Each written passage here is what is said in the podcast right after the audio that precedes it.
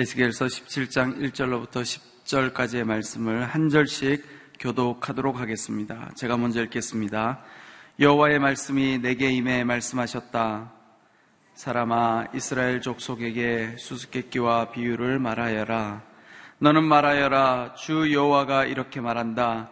날개가 크고 기시 길고 숱이 많고 다양한 색깔의 깃털을 가진 거대한 독수리가 레바논으로 와서 백향목 가장 높은 가지를 차지했다.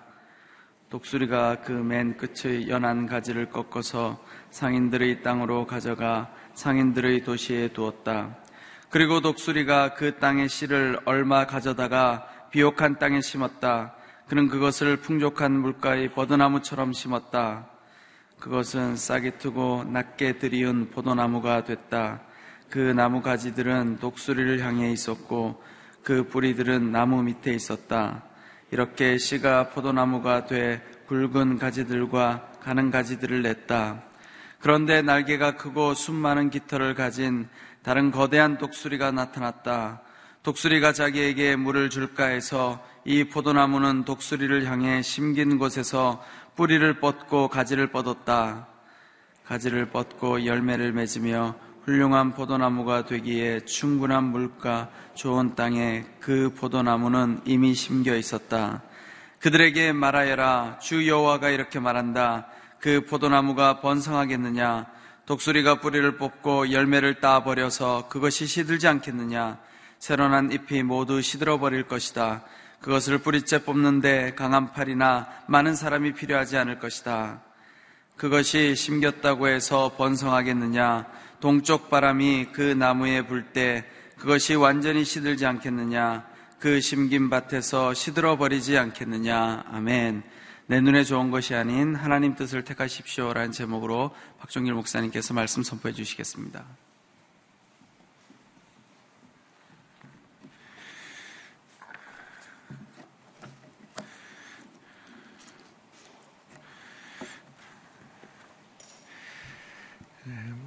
에스겔 16장에서 예, 하나님께서는 에스겔을 통해서 이스라엘 민족이 마치 예, 고아처럼 버려진 예, 그런 연약하고 좀 보잘데도 없고 또 어디에도 의지할 수 없는 그런 상황인데 하나님 그 고아를 마치 입양한 것처럼 데려다가 아름다운 공주로 또 나중에는 왕비로 삼아서 하나님 그와 결혼한 그런 선한 왕의 왕으로 이스라엘을 삼으셨지만 그러나 이스라엘 민족은 그 하나님의 은혜를 저버리고 신실한 남편을 저버리고 다른 곳으로 마치 행음하고 음란하고 또 청녀와 같이 그렇게 다른 곳에 향하여서 결국 하나님 그 이스라엘을 심판하고 예루살렘을 심판하는 그러한 내용의 말씀들을 우리가 보았습니다.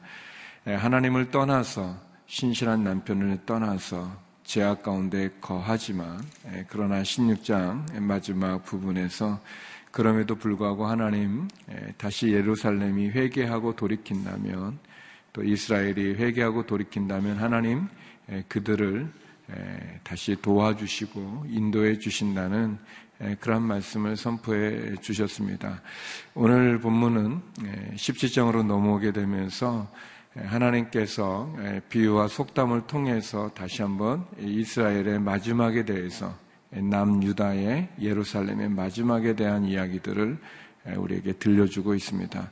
하나님께서 고와 같이 버려진 예루살렘을 유다 민족을 이스라엘을 하나님 도와주셨던 것처럼 하나님께서 그렇게 이스라엘의 마지막 유다 민족의 예루살렘의 마지막에 대해서 어, 비유를 통해서 말씀을 전하고 계십니다. 우리 3절에서 5절까지의 말씀 같이 한번 읽어보도록 하겠습니다. 3절에서 5절 말씀입니다. 시작. 너는 말하여라. 주 여호와가 이렇게 말한다. 날개가 크고 깃이 길고 숱이 많고 다양한 색깔의 깃털을 가진 거대한 독수리가 레바논으로 와서 백항목 가장 높은 가지를 차지했다. 독수리가 그 맨 끝에 연한 가지를 꺾어서 상인들의 땅으로 가져가 상인들의 도시에 두었다. 그리고 독수리가 그 땅의 씨를 얼마 가져다가 비옥한 땅에 심었다. 그는 그것을 풍족한 물가에 버드나무처럼 심었다. 예, 하나님께서 에스겔 선제를 통해서 이스라엘 족속에게 하나님의 말씀을 전하고 계십니다. 예, 그리고 그 전하는 말씀을 또 수수께끼와 비유와 같이 예, 그렇게 상징적인 그러한 내용들을 통해서 하나님의 메시지를 선포하고 계시죠. 여기 보면 이 독수리와 이 두 나무가 나오게 됩니다. 첫 번째 보면은 3절에 보면은 아주 날개가 크고 깃이 길고 숱이 많고 아주 다양한 색깔의 깃털을 가진 아주 거대한 독수리가 나오는데 이 거대한 독수리는 또 이 내일 본문에도 이렇게 설명이 되어져 있지만 바벨론의 느부갓네살 왕을 상징하는 거죠. 바벨론의 느부갓네살 왕이 거대한 독수리로 상징되어지고 레바논은 유다의 예루살렘을 의미합니다. 그리고 어, 이 백항목 가장 높은 이 가지를 차지했다. 그러니까 레바논은 유다로 본다면 이 백항목은 예루살렘으로 이렇게 비유해 볼 수 있으며, 그러니까 바벨론의 르브간네살 왕이 어, 이 남유다죠. 유다에 와서 예루살렘에 차지하는 그런 장면입니다. 그리고 그 독수리가 그 맨 끝에 이 백항목 유다의 백항목의 가장 높은 연한 가지 힘이 없는 거죠. 아주 연약한 그러니까 마지막 유다의 여호와 긴 여호와 김이라는 왕도 있고 여호와 긴 니은 쓰는 여호와 긴 아주 힘이 없는 그 연한 가지는 유다의 마지막 왕이었던 여호와 긴을 의미하고 어, 그 가지를 꺾어서 상인들의 땅으로 가져갔다. 상인들의 도시에 두었다. 이 상인들의 땅은 바벨론을 의미하고 또 상인들의 도시는 또 바벨론을 예, 보여줍니다. 예, 그리고 5절에 보면 예, 독수리가 그 땅의 씨를 가져다가 비옥한 땅에 심었다. 그 땅의 씨는 이제 바벨론을 말하고 비옥한 땅은 이제 예루살렘을 말하는데 이 그 땅의 씨는 이 여호와 긴이 바벨론에 끌려가게 되고 어, 이 느부갓네살 왕이 세운 꼭두가시 왕이죠. 시드기야라는 시드기야 왕을 이렇게 의미합니다. 그는 그것을 풍족한 물가에 버드나무처럼 심었다. 시드기야를 이렇게 버드나무로 이렇게 보여주는 거죠. 버드나무처럼 이렇게 심었다. 예, 그런데 이제 이 버드나무 같이 계시면 버드나무가 돼야 되는데 이제 이게 또 포도나무로 바뀌어져요. 우리 6절 말씀 한번 같이 한번 보겠습니다. 6절입니다. 시작. 예, 그것은 싹이 트고 낮게 들이운 포도나무가 됐다. 그 나무 가지들은 독수리를 향해 있었고 그 뿌리들은 나무 밑에 있었다. 어, 이렇게 씨가 포도나무가 돼 굵은 가지들과 가는 가지들을 냈다. 예, 이 버드나무처럼 이렇게 심었는데 그러니까 이제 느부갓네살 왕이 여호와 긴이라고 하는 예, 유다의 왕은 바벨론으로 포로로 잡아가고 그리고 이제 꼭두각시 왕으로 이제 시드니아라고 하는 아, 시드기야 시드기야라는 왕을 어, 유다에 세웠는데 근데 이제 이 이게 이제 이렇게 버드나무처럼 심었는데 이렇게 포도나무가 이렇게 돼버리니까 이게 처음에는 이 시드기야가 이 바벨론을 섬기다가 이렇게 나중에 배반합니다. 배반해서 애굽을 애굽을 이제 의지하면서 애굽으로 가는 바뀌어지는 것을 이렇게 의미하죠. 아주 거대한 독수리가 있어요. 또 색깔의 깃털도 같고 다양한 색깔의 깃털, 숫도 많고 깃도 길고 날개도 아주 큰 거대한 독수리가 나타나서 어, 그래서 이 예루살렘 유다의 왕인 여호와 긴을 잡아 포로로 끌고 가고 그리고 꼭두각시와 같은 다른 왕을 유다에 세웁니다. 그렇지만 그 시드기야는 바벨론을 섬기는 것처럼 하다가 나중에는 배반하고 애굽을 의지하면서 애굽에게 도움을 구하려고 합니다. 우리 7절, 8절 말씀 같이 보겠습니다. 그 내용이 나오는데 7절, 8절입니다. 시작. 그런데 날개가 크고 숨 많은 깃털을 가진 다른 거대한 독수리가 나타났다. 독수리가 자기에게 물을 줄까 해서 이 포도나무는 독수리를 향해 심긴 곳에서 뿌리를 뽑고 가지를 뻗었다. 가지를 뻗고 열매를 맺으며 훌륭한 포도나무가 되기에 충분한 물과 좋은 땅에 그 포도나무는 이미 심겨 있었다. 예, 예, 그래서 어, 또 다른 아주 이 날개가 크고 숨 많던 깃털을 가진 다른 거대한 또 다른 독수리가 또 나타나서 그 독수리가 자기에게 물을 줄까 해서 이 포도나무가 가지를 그쪽으로 이 또 다른 독수리로 이렇게 뻗는 거죠. 뿌리를 뻗고 가지를 뻗어서 어, 열매를 맺고 어, 훌륭한 포도나무가 되기에 충분한 그런 물가에 심겨진 그런 포도나무가 되었다라고 이렇게 얘기하고 있습니다. 어, 하나님께서는 에스겔 선지자를 통해서 이 수수께끼 같은 아주 비유로 이렇게 두 독수리에 대해서 얘기하고 그리고 두 나무에 대해서 얘기하죠. 백항목 연한 가지는 어, 이 처음에 나타났던 그 독수리에 의해서 그냥 빼앗겨 버리고 또 그 처음에 나타났던 독수리에 의해서 심겨졌던 이, 이 포도나 버드나무처럼 하라고 됐던 그 씨는 또 포도나무가 돼서 근데 이 포도나무는 다시 나타난 네, 또 다른 큰 독수리에게 뿌리를 내리면서 그쪽을 바라보고 있는 모습을 보여줍니다. 네, 내일 본문에 보면 하나님께서 선지자를 통해서 이 비유, 이 수수께끼 같은 이 비유가 무엇을 의미한지를 설명해 주시는데 네, 결국은 하나님 어, 이스라엘이 처한 남유다가 처한 아주 이 어려운 이 두 강대국, 애굽이라고 하는 강대국과 또 아수리를 물러뜨린 이 바벨론이라고 하는 이 큰 나라, 이 두 큰 나라 사이에 끼인 유다 민족의 그 마지막을 이야기하면서 아, 이 바벨론에 의해서 어, 왕이 포로로 끌려가고 잡혀가고 어, 나중에는 눈까지 뽑히고 어, 자기 아들들이 그냥 자기 눈앞에서 죽임을 당하고 자기는 그 눈을 어, 빼앗겨서 어, 마지막 보았던 최후의 장면이 자기의 아들들이 죽는 그 끔찍한 것만을 기억하게 눈이 뽑힌 채 끌려가게 되는 그런 비참함을 보여주는 그러한 그 예언의 말씀입니다. 남유다는 하나님을 바라보고 하나님을 의지해야 되는데 예, 그런데 마치 예, 숙달된 청녀처럼 다른 남자들을 찾아가는 것처럼 예, 결국 어, 이 나라에도 기웃거리고 저 나라에도 기웃거리고 그리고 국제 정세에 힘이 많이 있는 곳에 이렇게 의지해서 이렇게 살아가려고 해 보지만 그러나 그 어디에도 그들이 있을 곳이 없는 그런 비참한 남유다의 모습을 보여주고 있습니다. 어, 남유다가 왜 이렇게 됐을까요? 큰 거대한 이 독수리들에 의해서 이렇게 어려움을 겪는 그런 상황에 놓이게 됐을까요? 우리나라도 그렇지 않았습니까?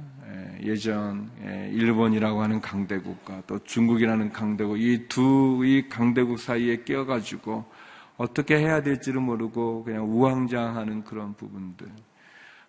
아, 그리고 또 이 중국이라는 큰 나라가 또 이렇게 바뀌어졌을 때, 명나라, 총나라로 이렇게 바뀌어지게 됐을 때, 어디를 또 따라야 되는가, 그런 혼란한 속에 있는 것과 같은 그런 모습이죠.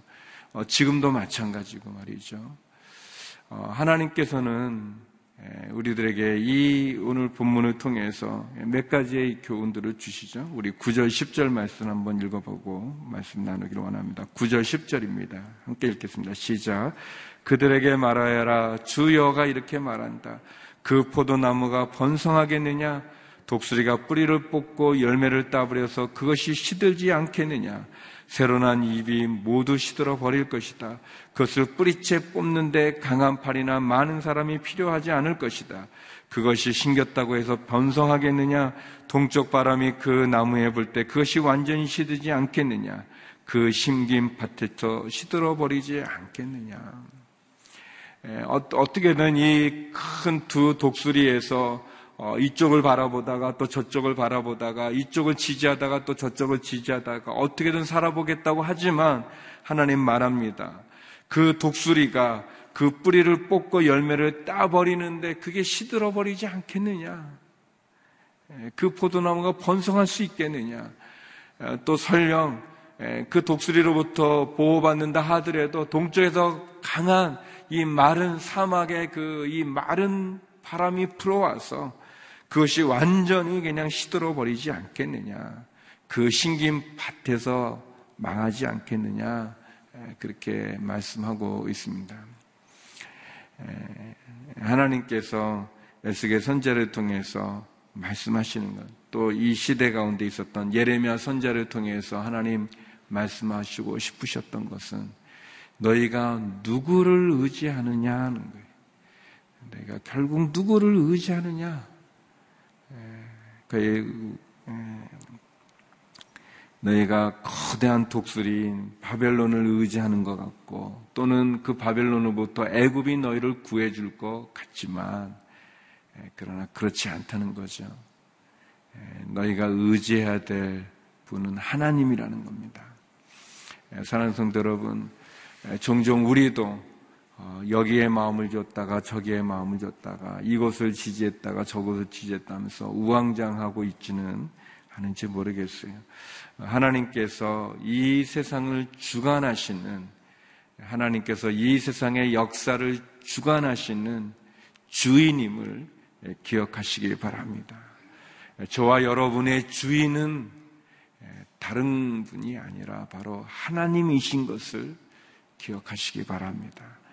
하나님께서 이 세상을 창조하셨고, 하나님께서 이 세상의 시간과 역사를 창조하셨고, 그리고 그 시작과 마지막에 하나님이 계신 것을 기억할 필요가 있습니다. 이, 이, 이 여러, 여러 왕들이 막 이렇게 등장하는데, 그 왕들마다 선지자의 말씀에 귀를 기울이는 것이 아니라, 어, 이 국제의 힘을 가진 어디가 더 힘이 세는가? 어, 어디가 우리를 구원해 줄 것인가? 라고 생각하지만, 그러나 우리의 구원은, 이스라엘의 구원은 하나님에게 있음을 기억할 필요가 있습니다. 하나님이 경고하시는 거죠. 어, 이 세상의 역사와 이 세상의 주인은 바로 하나님이신데도 불구하고 남유다는 이스라엘의 멸망을 보면서 아수르라고 하는 강대국에서 멸망당하는 그 북이스라엘을 보면서도 깨닫지 못하고 어떻게든 애굽이 우리를 도와줄까 바벨론이 우리를 도와줄까 이렇게 말합니다. 특별히 에스겔이나 예레미야 선지자 예레미야 선지자는 강하게 이야기하죠. 강하게 이야기합니다.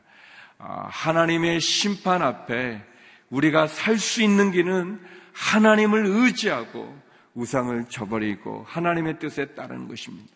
하나님의 뜻은 바벨론을 통해서 이 유다의 이 제약을 심판하는 것인데 우리가 바벨론에게 포로로 끌려가는 게 좋습니다.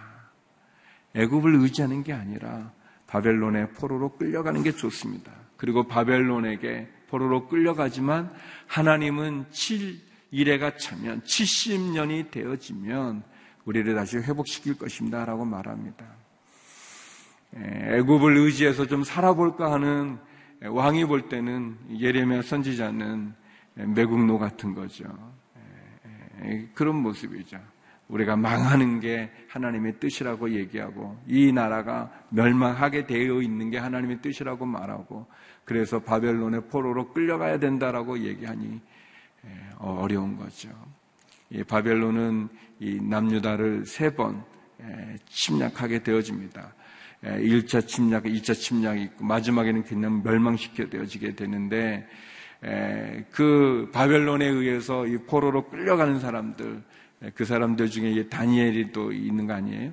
그러니까 그런 그런 아픔이 있는데 거기에 그냥 망해야 된다고 말하고 거기에 우리가 포로로 끌려가게 되는 게 우리가 살 길이라고 얘기하니까 얼마나 그러겠습니까? 또 왕이 애굽을 의지해 가지고 어떻게든 살아보려고 하는데 애굽이 아니고 바벨론으로 가야 된다 말하니까 예레미야는 매국노 같은 그러한 사람이죠. 그래서 결국 어, 애굽을 의지해서 애굽으로 나가게 됐대. 애굽은 또 이 예레미야를 잡아 죽이려고 하고 말이죠. 그런 부분입니다. 어디에 마음을 두는가? 내가 누구에게 의지하고 누구에게 마음을 두고 누구의 말을 들을 것인가 예, 들려지지 않습니다. 예, 하나님께서 오늘 본문을 통해서 예, 우리들에게 세 가지를 얘기한다고 생각합니다. 첫 번째는 세상의 도움을 의지하지 말고 하나님의 도움을 의지하라는 것입니다. 이 두 거대한 독수리, 이, 이 독수리 어디를 의지해? 이, 이, 이, 독수리가 나를 도와줄 것처럼 바라보다가 그게 아니면 또 저 독수리로 의지하지만 이, 이 나라가 우리를 도와줄 것처럼 의지하지만 이 나라가 우리를 도와주는 게 아니라 하나님이 우리를 도와줍니다. 믿음 가진 성도 여러분, 우리의 진정한 도움은 하나님임을 기억하시기 바랍니다. 세상을 의지하지 말고 하나님을 의지해야 될 것입니다. 두 번째, 우리가 인간적인 생각에, 인간적인 방법에 빠지기보다 하나님의 방법, 하나님의 뜻에 순종하는 것이 우리에게 필요합니다. 예, 여기 보면 하나님께서 분명히 이스라엘에게 말씀해 주십니다. 우리가 아는 것처럼 다윗 왕이나 또 솔로몬 왕, 또 르호보암과 비슷한 이스라엘의 역사나 북이스라엘이나 남유다의 역사를 통해서 계속해서 하나님이 말씀을 전해주고 계세요. 어, 그러니까 전혀 모르는 사람이 나타나서 하는 얘기가 아니고 어, 왕들이 섬기고 왕들이 따라야 들어야 될 하나님의 선지자들이 있었어요. 예, 그리고 그 선지자들이 하나님의 음성을 이야기합니다.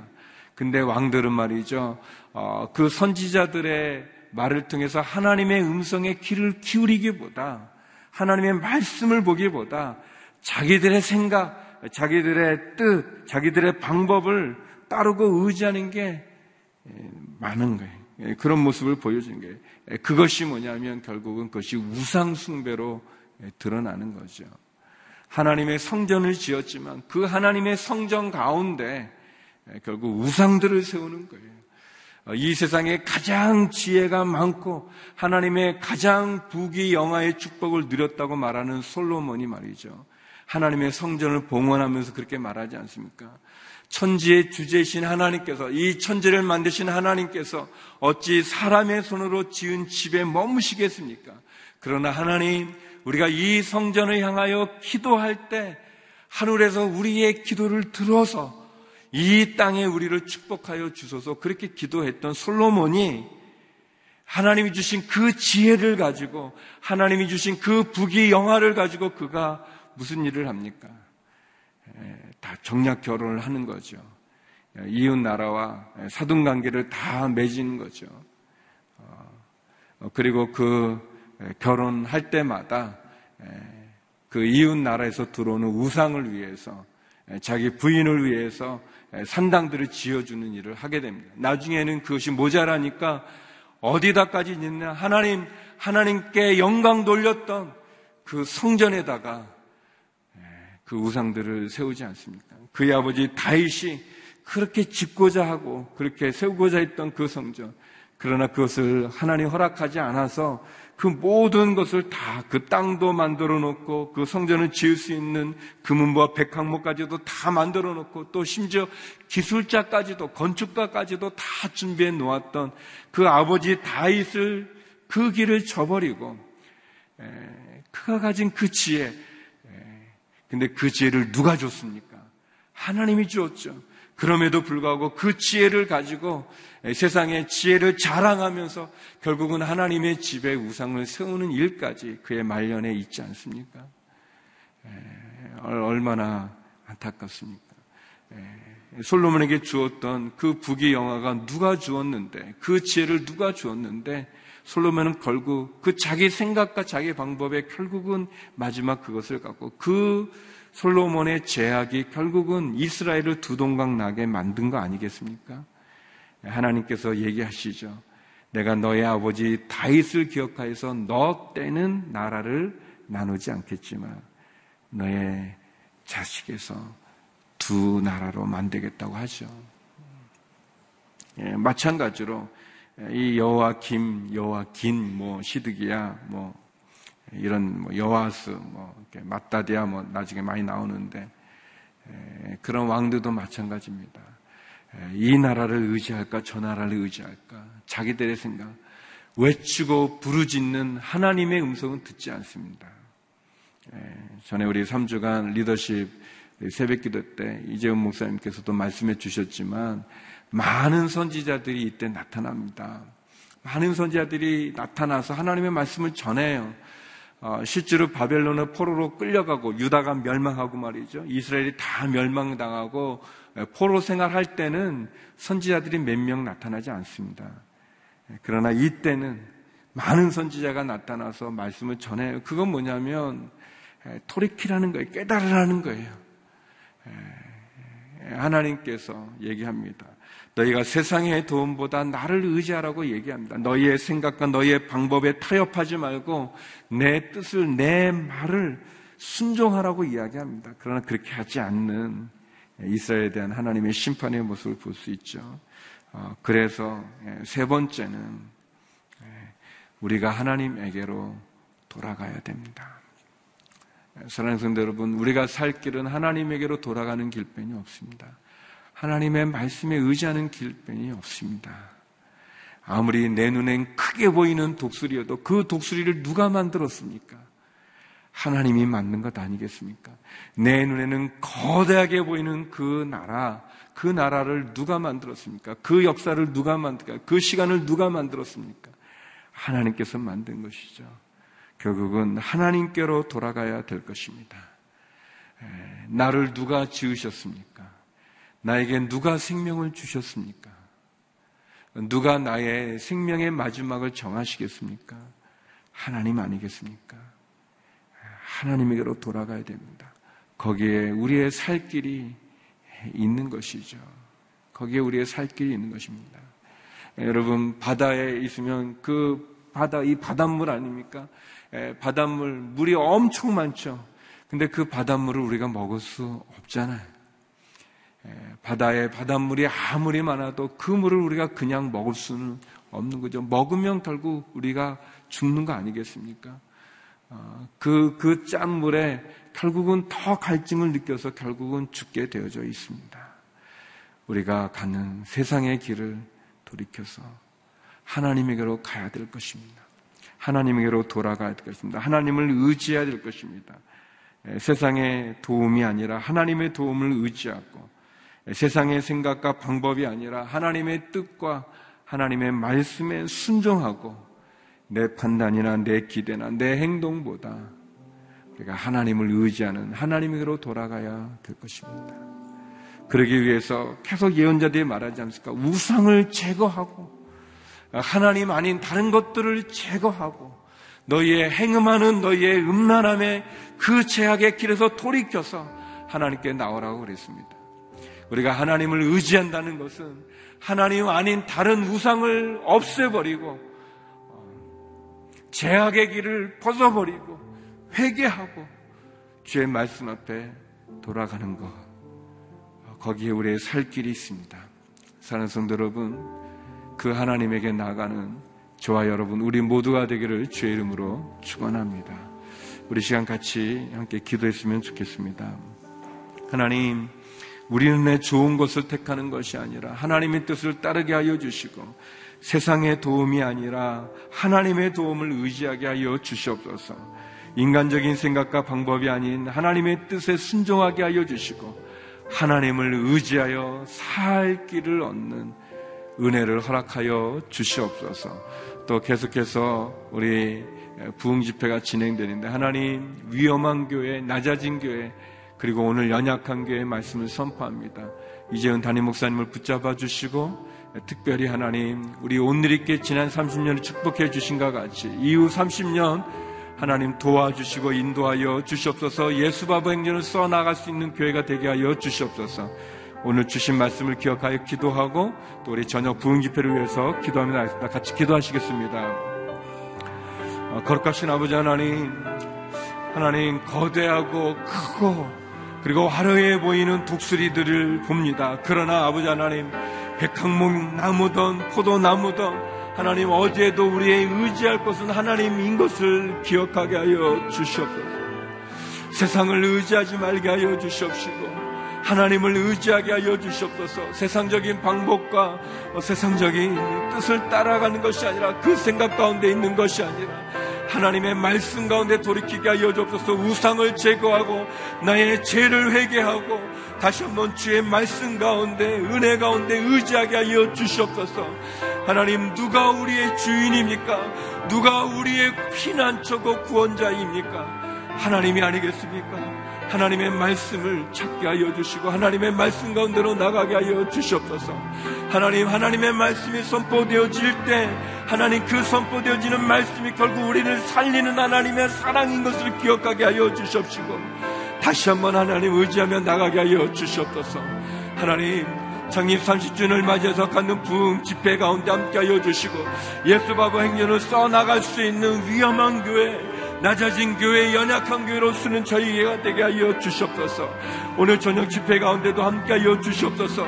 특별히 이재훈 담임 목사님 붙잡아 주시옵시고 주의 종을 통해 들려지는 말씀에 귀 기울이게 하여 주시고 순종하게 하여 주시고 다시 한번 나아갈 수 있는 오늘 이렇게 행하신 하나님의 부르심에 응답할 수 있는 저희가 되게 하여 주시옵소서. 하나님 그렇게 우리를 인도해 주시옵소서. 도와주시옵소서. 하나님 거대해 보이고 무섭게 보이고 화려해 보이고 그리고 우리를 구원해 줄 것처럼 보이는 그 독수리들이 아니라 하나님의 말씀 가운데로 하나님에게로 돌이키게 하여 주시옵소서. 세상을 의지하는 것이 아니라 하나님을 의지하게 하여 주시옵시고 세상의 방법을 따르는 것이 아니라 하나님의 말씀에 순종하는 저희가 되게 하여 주시옵소서. 우상을 숭배하는 그 산당들을 제거하게 하여 주시고 죄를 회개하게 하여 주시고 돌이켜 주님께 나가는 저희가 되게 하여 주시옵소서. 하나님 오늘의 교를 향하신 하나님의 부르심 앞에 다시 한번 헌신하기를 원합니다. 다시 한번 하나님 말씀 앞에 엎드리기를 원합니다. 하나님 오늘의 교를 향하신 주의 부르심 앞에 응답할 수 있는 창립 30주년이 되게 하여 주시옵시고 또 부흥 집회를 통해서 다시 한번 우리를 향하신 하나님의 부르심의 말씀을 듣게 하여 주시고 또 말씀 선파는 담임 목사님을 붙잡아 주시옵소서. 하나님 육체적인 약함과 질병으로 심하는 주의 성도들을 환우들을 기억하사 회복과 치유의 은혜를 허락하여 주시옵시고 수렁 가운데 빠지고 풍랑 만난 인생 가운데 있는 주의 성도들에게 하늘의 문을 열어주시고 그 풍랑을 잠잠케 하여 주시옵소서. 이제는 우리 주 예수 그리스도의 은혜와 아버지 하나님의 그 크신 은혜와 성령님의 교통하심이 하나님을 의지하고 하나님께 도움을 구하며 다시 한번 하나님께로 나가기를 소망하는 머리 숙인 주의 성도님들과 우리 선교사님들, 사역자들 가운데 이제로부터 영원히 함께 없기를 간절히 축원하옵나이다. 아멘.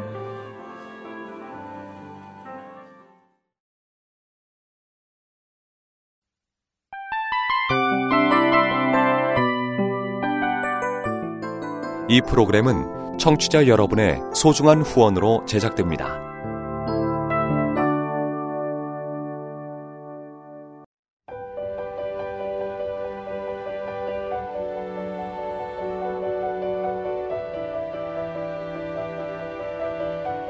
세상에는 수많은 교회들이 있지만 더 깊이 있는 말씀 강해를 찾기 위해 크기로만 교회를 선정하지 않습니다. 보다 좋은 영적 콘텐츠를 더 많이 나누기 위해 방송비를 받지 않습니다. 1년 365일 복음만 전하고 싶어서 우리는 광고를 하지 않습니다. 온누리의 복음을 땅끝까지 CGN TV와 함께 땅끝 성교사가 되주세요